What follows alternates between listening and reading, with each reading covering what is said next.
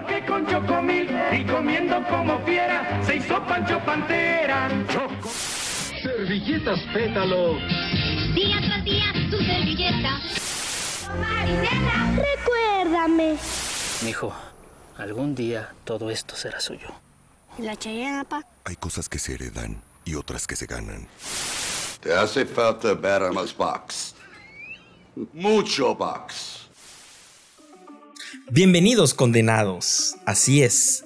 Hoy, como ya lo pudieron escuchar, vamos a hablar de eso que tenemos muy grabado en nuestra mente, que nos vendió alguna vez un producto y el día de hoy es parte incluso de lo que todos los días utilizamos o a veces lo utilizamos en frases, en motivaciones y demás. Así es, hablemos de esos eslogans impregnados en la memoria.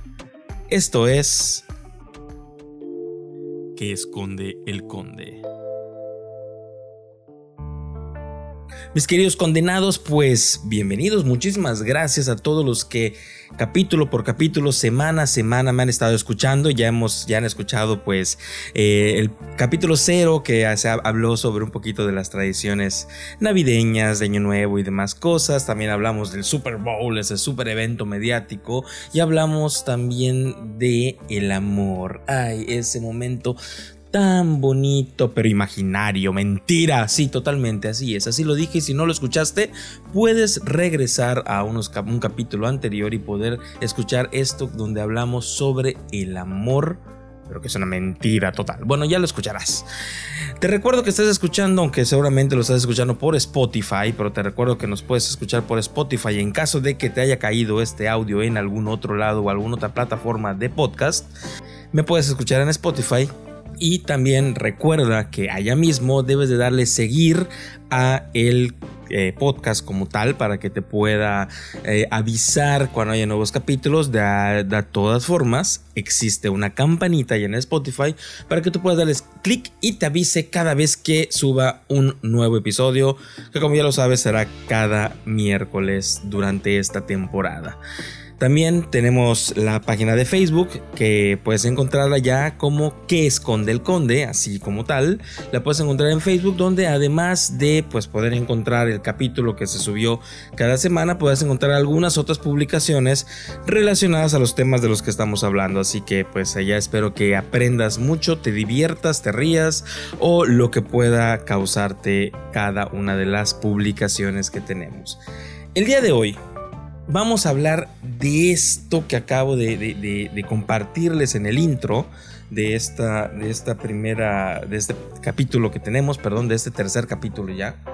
Em, vamos a hablar sobre todas esas expresiones de nuestra cultura, expresiones de nuestro idioma, expresiones de nuestra, nuestra forma de hablar en, en, público o de contar un chiste o de tratar de hacer bromas o hacer más amena una conversación donde muchísimas veces utilizamos un eslogan publicitario. Exactamente.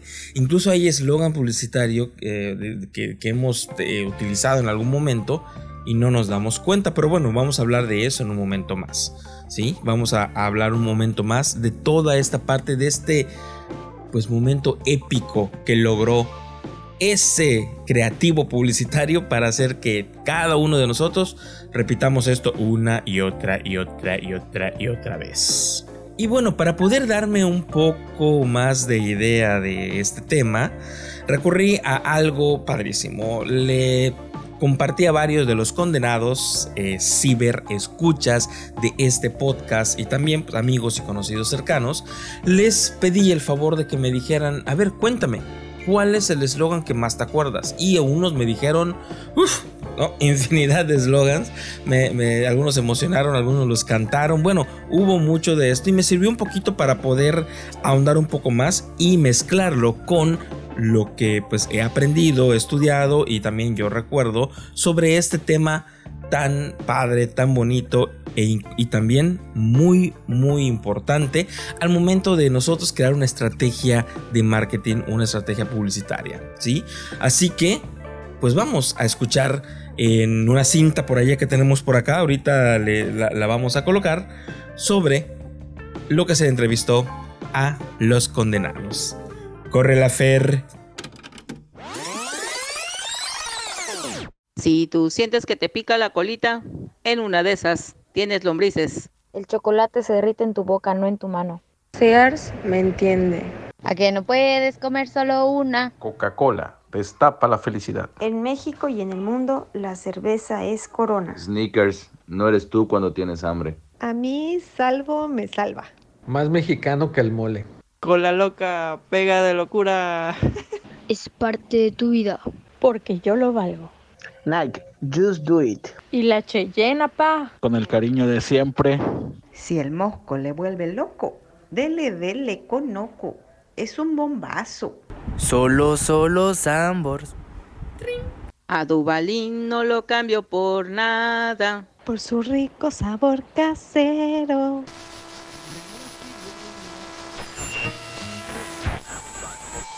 Los hemos tarareado, utilizado para hacer alguna broma. También, sin querer, en alguna frase o discurso.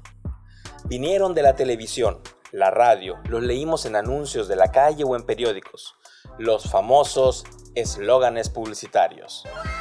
El ecosistema mediático en el cual vivimos está plagado de estas frases, tanto que ya forman parte de nuestra cultura, incluso pensando que son frases o dichos que vienen de muchísimo tiempo atrás. De acuerdo a lo que enseñan en publicidad, un eslogan debe ser corto y conciso, que represente los valores de la marca, que siempre sea positivo y cause un gran impacto. Difícil, ¿verdad? No solo es complicado, lograr que causen el impacto adecuado eh, no siempre se consigue. Un eslogan es una frase corta y fácil de recordar, con la que la marca busca resaltar algunas de las características de su producto o servicio o alguno de los valores de la empresa. Lo importante es que el público identifique, recuerde y asocie la frase con los productos, además de destacar de la competencia. En resumen, debe ser adictivo y pegajoso. Mm, yeah. Uno de ellos tiene una historia muy particular, además de ser uno de los más famosos y recordados por todos. Show them what crazy can do. Just do it. Estas tres palabras en idioma inglés no necesitan traducción y seguramente no necesita explicarse que pertenecen a la marca Nike. Es un emblema sencillo, pegajoso y totalmente adictivo. El publicista Dan Whedon Tratando de encontrar un lema para esta marca en 1988, recordó la frase del primer convicto condenado a morir en Estados Unidos. Al estar frente a sus verdugos, dijo la frase, Let's do it. Es decir, hagámoslo, antes de ser ejecutado. Se le dio la vuelta a esta idea y así surge la frase, solo hazlo, just do it, identificando la marca con el esfuerzo, superación y espíritu de triunfo. Algo así como nuestro actual Sin miedo al éxito, mi rey, pero con mejor estilo, obviamente. Pues sí, así como lo escucharon mis queridos condenados, así es la historia de esta famoso eslogan que todo mundo decimos a cada rato y, y y porque sí lo decimos, ¿eh? O sea, digo, no sé, digo, no, no es que todo el tiempo estemos diciendo, dale, just do it, no, pero por ejemplo, estoy muy seguro que la cultura americana está muy impregnado y en esta cultura es totalmente reconocible. Incluso no necesitamos el logotipo de esta marca de ropa deportiva para, para identificarlo, simplemente con esta frase ya sabemos de qué es. Es así de sencillo. Y así de pegajoso y adictivo ha sido así como muchas otras marcas, ¿no? Lo pudieron escuchar al principio, o sea, todos tenemos, eh, hay una que dice, empieza así, ¿no? Todos tenemos un algo en la cabeza, ¿no? Eh, todos tenemos esto, al menos en la cabeza, ¿no? Y habla del famoso vehículo, este, el Jetta, ¿no? Todos tenemos un Jetta al menos en la cabeza, ¿no? Eh, recuerdo igual una, una frase, fue de un anuncio, y fíjate que yo lo he escuchado, hay personas que me dijeron, ay, yo no lo he escuchado, ¿dónde dicen así? Pero sí, o sea, yo lo he escuchado que te dicen, oye, ese chavo agarró la jarra. ¿Cómo? Sí, agarró la jarra, está, Edu, no está tan borracho. ah, no, pues sí, sabes que este, sí, tienes razón, agarró la jarra. Es una expresión esa de agarrar la jarra, es una expresión que escuchamos normalmente, ¿no? En, muchísimos lados. Eh, a lo mejor hay, hay ciertas generaciones que lo han escuchado más de otras, ¿no? La está hasta atrás o alguna otra forma, ¿no? Pero el agarrar la jarra es un sinónimo de decir que está borracho, que está, que agarró la fiesta, ¿no? Había un anuncio de un ron, ¿sí? Muy, famoso, ron Bacardi, que te daba la, opción de cómo preparar, cómo hacer un preparado y te daban una jarra. O sea que comprabas un Bacardí y te daban la jarra de cristal así que tenía su, su loguito y todo. Y de ahí te decían cómo preparar una cubota enorme, ¿no? Entonces el anuncio era agarra la jarra. Y era el eslogan de, de, esa, de esa temporada, ¿no? De ese, de ese anuncio. Y decían agarra la jarra o algo así. Y creo, no me acuerdo si era el tono, una disculpa si no era el tono. Pero era ese lema y se impregnó en la cultura popular que a muchos se les olvidó que es una expresión que viene de un comercial. Eh, también hay una muy famosa que todos sabemos que es de comercial y la dijeron también allá los, los condenados, pero todos sabemos que, que, viene de un comercial por como se dice, pero muchos, muchas veces los, este, la decimos que es por ejemplo el famoso y la Cheyenne pa ¿no? O sea, se la decimos a cada rato para él, ajá, y, lo, y lo bueno, ¿no? O sea, está bien eso, pero ¿y lo, y lo bueno? Entonces muchas veces lo utilizamos y a veces lo hemos escuchado en personas que hablan y demás cosas, ¿no? Que están dando un discurso, están explicando algo, que la utilizan como parte de, aunque estén dando el golazo como lo estamos haciendo ahorita con todos, pero no importa, es parte de, ¿no? Y así encontramos varios, de hecho hay otra que me comentaron por allá que yo no, no me acordaba, que es la de un anuncio de las servilletas pétalo que decía día a día su servilleta, ¿no? Entonces su servilleta era su servidor. Y ahora el sinónimo de aquí su, su servidor, su fiel servidor, su amable servidor, su, la persona que, que, le va a ayudar, se utiliza el sinónimo aquí su servilleta, ¿no? Entonces es una manera en la cual vean cómo este, este recurso publicitario del eslogan, cuando se hace correctamente, se logra que sea conciso, que sea pegajoso, que sea adictivo, se logra incluso impregnar en la, en la, en la cultura de, donde se haya, se haya colocado. No sé, a lo mejor eh, quienes escuchan por allá entre Centroamérica, en, Sudamérica, en Argentina, recordarán algún otro que no tenemos acá en, México, ¿no? Aquí en Yucatán hay, hay, hay, algunos igual por allá que algunos recordarán, pero em, se, han impregnado en nuestra manera de hablar. Recuerdo uno igual de, la, temporada de, votaciones, o así, de, elecciones eh, políticas en el país que eh, era un anuncio de la credencial para votar y que decían, pero te peinas, cuñado, Y, y, era muy, muy utilizada esa frase siempre de que voy a tal lado, pero te peinas, cuñado, te decían. Y tú, ¿cómo? O sea, tú no eras su cuñado o lo que sea, pero te decían así, pero te peinas, cuñado. Era, era común utilizarlo. Y bueno, hay infinidad de, estos este, recursos eh, que los utilizamos como una manera popular de hablar y ahora los hemos sacado de películas, de muchas otras cosas, pero son algo que está en nuestra cultura. O sea, incluso hay dichos que a lo mejor hemos sacado de literatura que en, su momento, antes de la, de la, parte publicitaria, que están en nuestra manera de hablar. Y una vez que llega un recurso mucho más eh, diluible, fácil de consumir, como lo es la publicidad y que aparte hace relación con un producto que nos gusta y un producto que aparte nos llegó a gustar, como decir, o sea, creo que muchos de ahora decimos archirrequete recontra rico y es una frase publicitaria, ¿no? De una salsa, una salsa de tomate, ¿sí? O se acuerdan del caso de, de, Alex Intec, ¿no? De, ¿Se acuerdan de, la, de, este anuncio? Quítalo aburrido, ponlo divertido.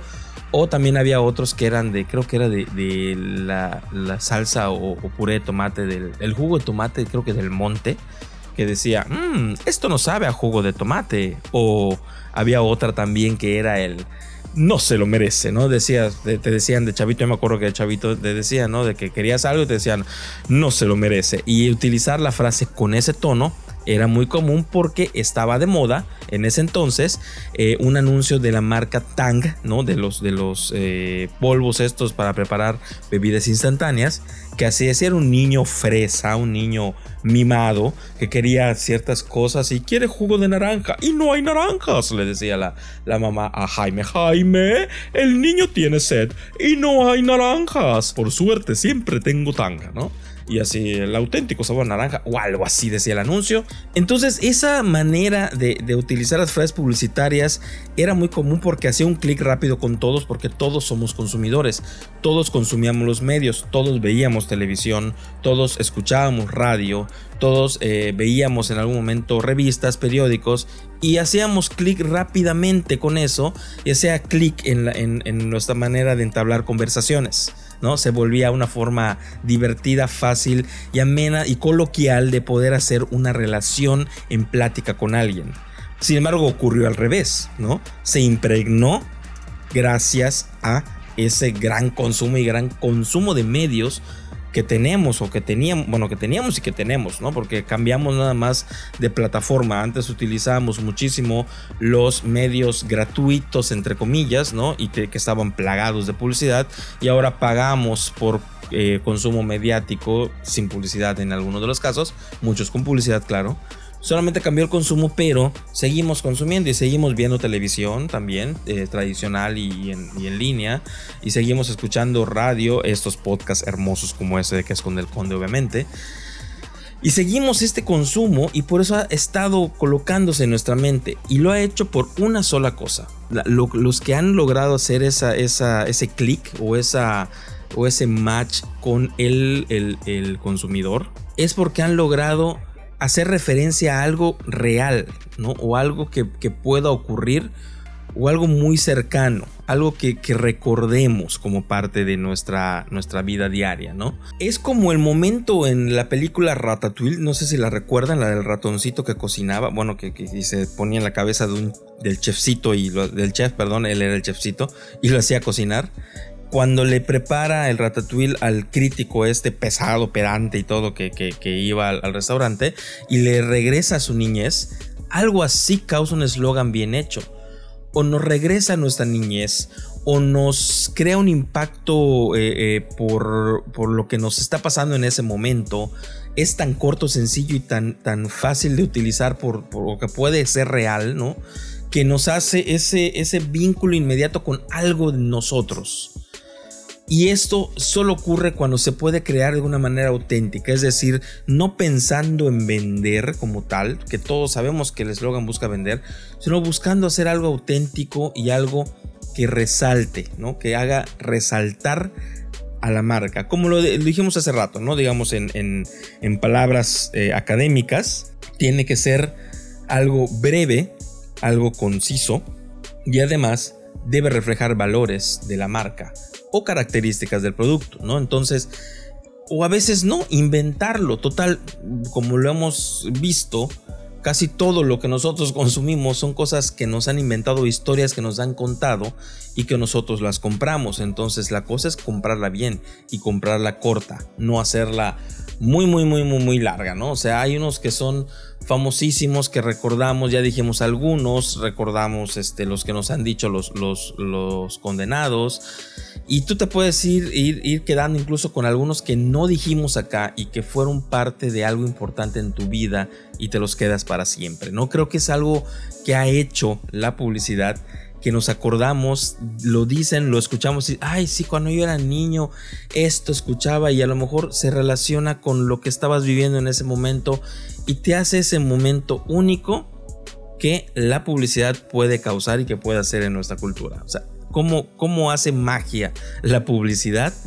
Eh, y no solamente es por la cuestión de vender, ¿no? sino tratar de hacer esa relación con la cultura, esa relación con, con el ser humano, y que sea algo que nosotros lo querramos adoptar y pues aunque sí es consumismo, la verdad, ¿no? O sea, sí es consumismo, eh, porque de eso se trata, no se trata de otra cosa, también es algo, algo, algo padre, ¿no? O sea, poder utilizarlo y darle un sentido diferente a, la frase en alguna de nuestras de nuestros discursos, de nuestras conversaciones, ¿no? O sea, meterlos en la conversación como una manera de no de representar algo a la marca o venderle algo a la marca, sino de lograr que, que se haga una mejor, un mejor entendimiento de lo que queremos dar como mensaje, es algo bonito y es algo que creo que todo publicista se enorgullecería de saber que hizo, de saber que dejó un, un sello en la cultura en la que hizo ese comercial, que independientemente de los millones que haya vendido, logró hacer una frase que ahora tiene un nuevo significado en nuestro entorno. Creo que es algo, algo bonito y es algo que me llevo y algo que quería desde hace tiempo compartir, pero bueno, ahorita se dio este momento en el cual no platiqué con nadie más, más que con ustedes obviamente, o sea, de esta forma, y obviamente les pedí su apoyo para que pues ustedes mismos digan cuáles eran los eh, slogans que se impregnaron en su mente por todo esto. Hablaremos más, a lo mejor hablaremos más a fondo, a lo mejor con esto vienen otras ideas, así que pues nos estaremos escuchando en algunos otros eh, podcasts que seguiremos haciendo cada semana durante esta primera temporada de ¿Qué esconde el conde? Les agradezco muchísimo que me hayan escuchado, agradezco también obviamente a eh, a todos los condenados que me apoyaron con sus frases. Muchísimas gracias amigas y amigos que me ayudaron en esto. Familia también, muchísimas gracias.